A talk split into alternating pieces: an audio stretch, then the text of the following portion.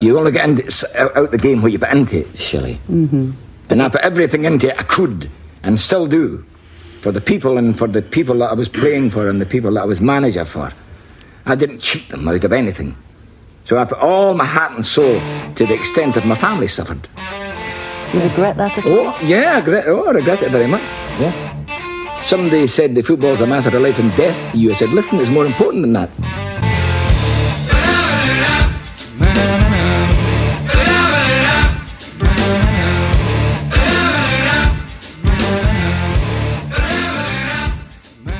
Hello and welcome to Man Marking, post-match analysis of Series 2.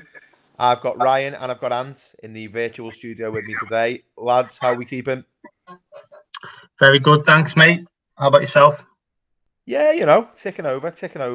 Had to nip out today to go and sort some work stuff out, so that gave me an excuse to drive around, which was quite fun.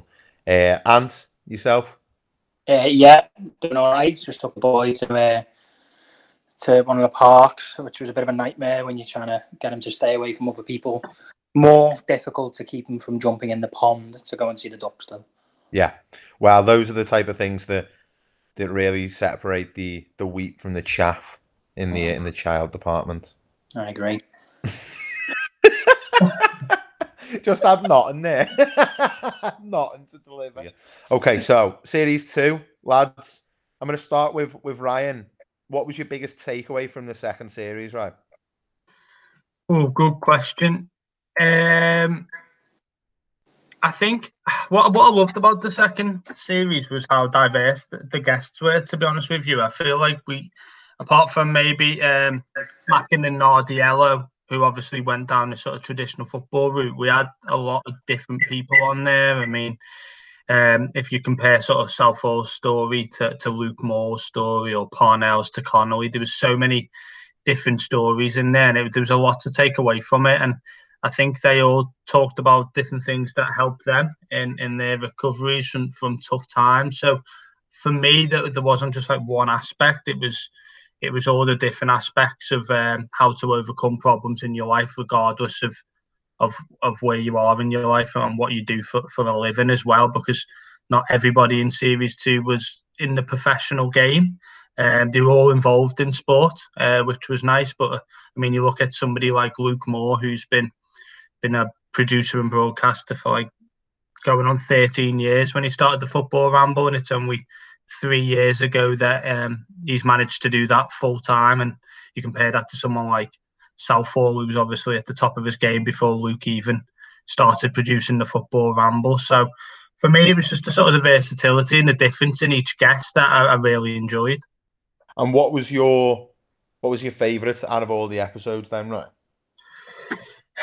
It was hard because for me the most emotive one was Aaron Connolly. I made the decision after a few days maybe of contemplating it, the suicidal thoughts. I just decided that was me. That Friday morning, I decided that was me. I was going to finish my working day and then I was going to commit suicide that night. It really did leave a lasting impression over the next few days after that. Not just listen to it back, but when he first recorded it, I mean, he was so open and honest, and to talk about coming that close to jumping in front of a train and hearing your boy's voice in the back of your mind and then being sectioned off the back of it. And I mean, I think I said this at the time, he's basically the same age as myself. His lad's basically the same age as Ant's lad. There's so many similarities with his life. He's just a normal guy. And we're very fortunate that he's still with us to share his story. So for me, in terms of what we're trying to achieve with the podcast and allowing people to open up and wanting more fellas to open up, I think his was the strongest story. In terms of sort of looking at football in a different light, and the sort of the social structure around football, I think Dan Parnell's was one that really made me look at football in a more forensic way. You don't really realise the impact that the top of the game and the FA have on all us who don't play it for a living. They're not just making decisions on your Sterlings and your Harry Kanes, it filters down all the way to when you're going to take your son or daughter to a match on a Saturday or Sunday morning, and the infrastructure that goes with that, and the effect it then has on public health and your own health. And a great deal of their responsibility towards a community. So, but we're in a globalised football world, so really you should look after your community, because they're the fans that are going to walk up and pay to get through the door. So if your fans are in jobs, if they're healthy, if they're looking after each other, good lifestyles, you've got fans forever. If you're part of that, helping your fans, then you're going to have that closer connection and loyalty with your fans beyond just being that football team. I think in terms of takeaways from football, Dan's for me was the one that I probably learned the most about, but I think Aaron's probably resonated with me the most in terms of an emotive experience. And Ant, what about yourself? What was your biggest takeaway from the second series? I feel like we managed to kind of bookend it in a way that we had Aaron starting off and talking about how he had his like little toolbox and how sometimes he wouldn't use it, and when he didn't use it, it didn't really go too well for him. And then it's just like a message of we need to keep using those skills that we've learned, and not every day, but when we need to use them, let's use them. And I think when you have Neville Southall at the end saying a similar thing, recognize the anxiety and go, right, well, how long is this going to take? 10 minutes, 20 minutes? And I think you just diminish the power of it. So I think that was quite nice. That was quite a nice message throughout. And then it was just that, like Ryan said, it was nice to speak to a completely different set of people throughout many different industries. You got the academic side of the game with Dan Parnell. I found that really interesting. I thought when I didn't obviously do the interview, so listening to it quite fresh was really nice. And again, the same with Neville Southall. It was quite good to listen to, because you haven't heard it, so. It's kind of listening to the podcast before you've even had a chance to create it, really, which was quite nice. Yeah, the takeaway for me, it is that message of, we'll just add to the tool bag and we'll keep it going. And, we, as long as we keep using them, we'll be okay. What was your favourite episode then, if you had to pick one specifically that was the one that sort of resonated with you the most? I mean, the one that resonates with me a lot is Aaron Connolly's, just because there are a lot of similarities. I know how hard it can be to be a dad. You're not given the handbook. You're not given anything. And I know it's very hard to be a mum as well. But I feel like dads are kind of not forgotten about, but it's certainly not given as much of a spotlight at times. I think there's various different things going on now where we're trying to highlight it and go from there. I've said to you before, you go and ask your dad a question and he knows the answer. It might be wrong, but he knows the answer and he's confident to give it. And when you're faced with that yourself, in a couple of years' time, so I've got my kid probably going to ask me a few questions and you just be like, well, I have no idea. Where's the handbook here? So that's quite interesting, So that probably resonated with me the most. My favourite, I really enjoyed doing a John Macken one, just because I liked his energy. I thought he was really, really good to speak to. I thought he was brutally honest. And I think at the time, and I mean this, no disrespect to Crystal Palace fans, if when I say this, but it was the wrong move for me. I don't believe I should have signed. I felt when I was doing the medical and doing things that. Gut feeling, I don't think I should sign here. I don't think it's going to be the right move. But you tend to do it. It was, I got offered a very good contract from Crystal Palace. All the signs at Crystal Palace was it was going back for promotion again. There were some very talented players. Ian Dow was doing unbelievably well as a manager at the time, and I just personally, I think all of it played a little bit of a part in it, in moving away and. I suppose the emotion of leaving Man City, not being as successful as I wanted to be, played a part in obviously my time at Crystal Palace. When he's talking about people that you can trust in the game and stuff like that, he never really sugarcoated it as this fancy lifestyle where things are given to you, and you could see how much he'd gone through. Same with Daniel Nardiello as well. He'd gone through a lot of injuries, the pair of them. So I thought that one was probably my favourite to do. And listening back to it as well, he just took me back to the night when we were doing it. Yeah, completely. I think for me, I take sentiments from both of what you've said there about the diversity in terms of people's stories.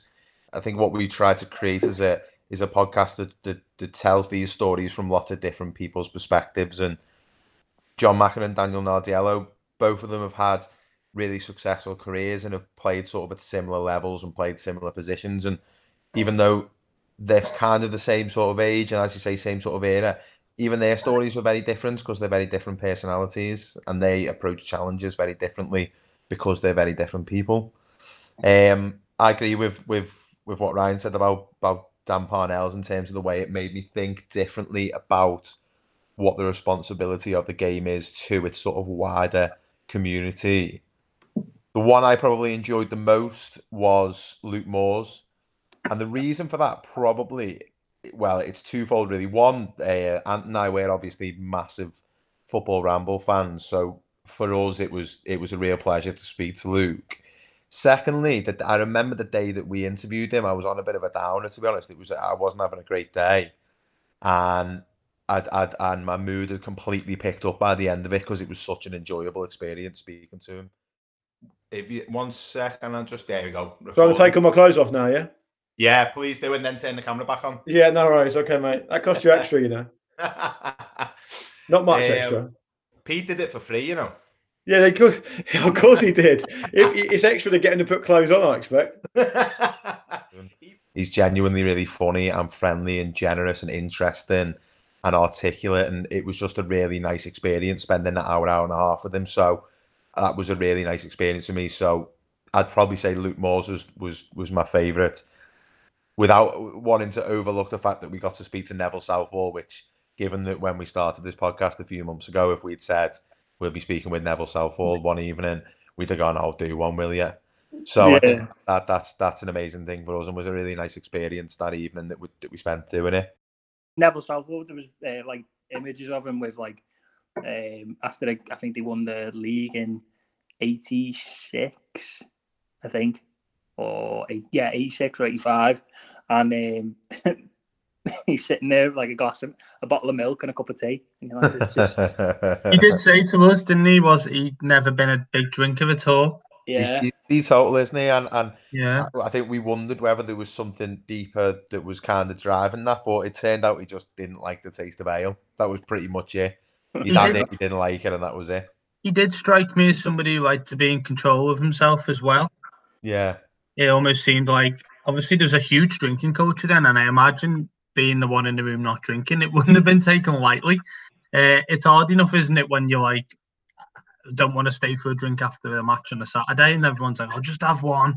I couldn't imagine like winning a trophy back then, or even now, and putting the kettle on. But fair play to him, do you know what I mean? It's sticking to your guns, innit? Yeah, exactly. One of the things that I think is really worth highlighting as well is, of all of the 6 guests, they were all, as we always say, incredibly generous with their time and honesty. But for the most part, they've all been really good in terms of engaging with trying to help us spread the message and promote the podcast and whatever you're online. So I think it's always worth highlighting how generous and helpful all these people are. I think often footballers and people in football can get a bit of a bad rep, but I would say everyone we've dealt with so far has been excellent and has been really helpful for us, and we appreciate all that they've done so far. So I think that's us done for Series 2, and we'll be back on Thursday to have a little look towards Series 3, which will be starting a week on Monday on the 15th of June. Ryan and I will join you again on Thursday, and we'll have a little chinwag about what's to come in Series 3.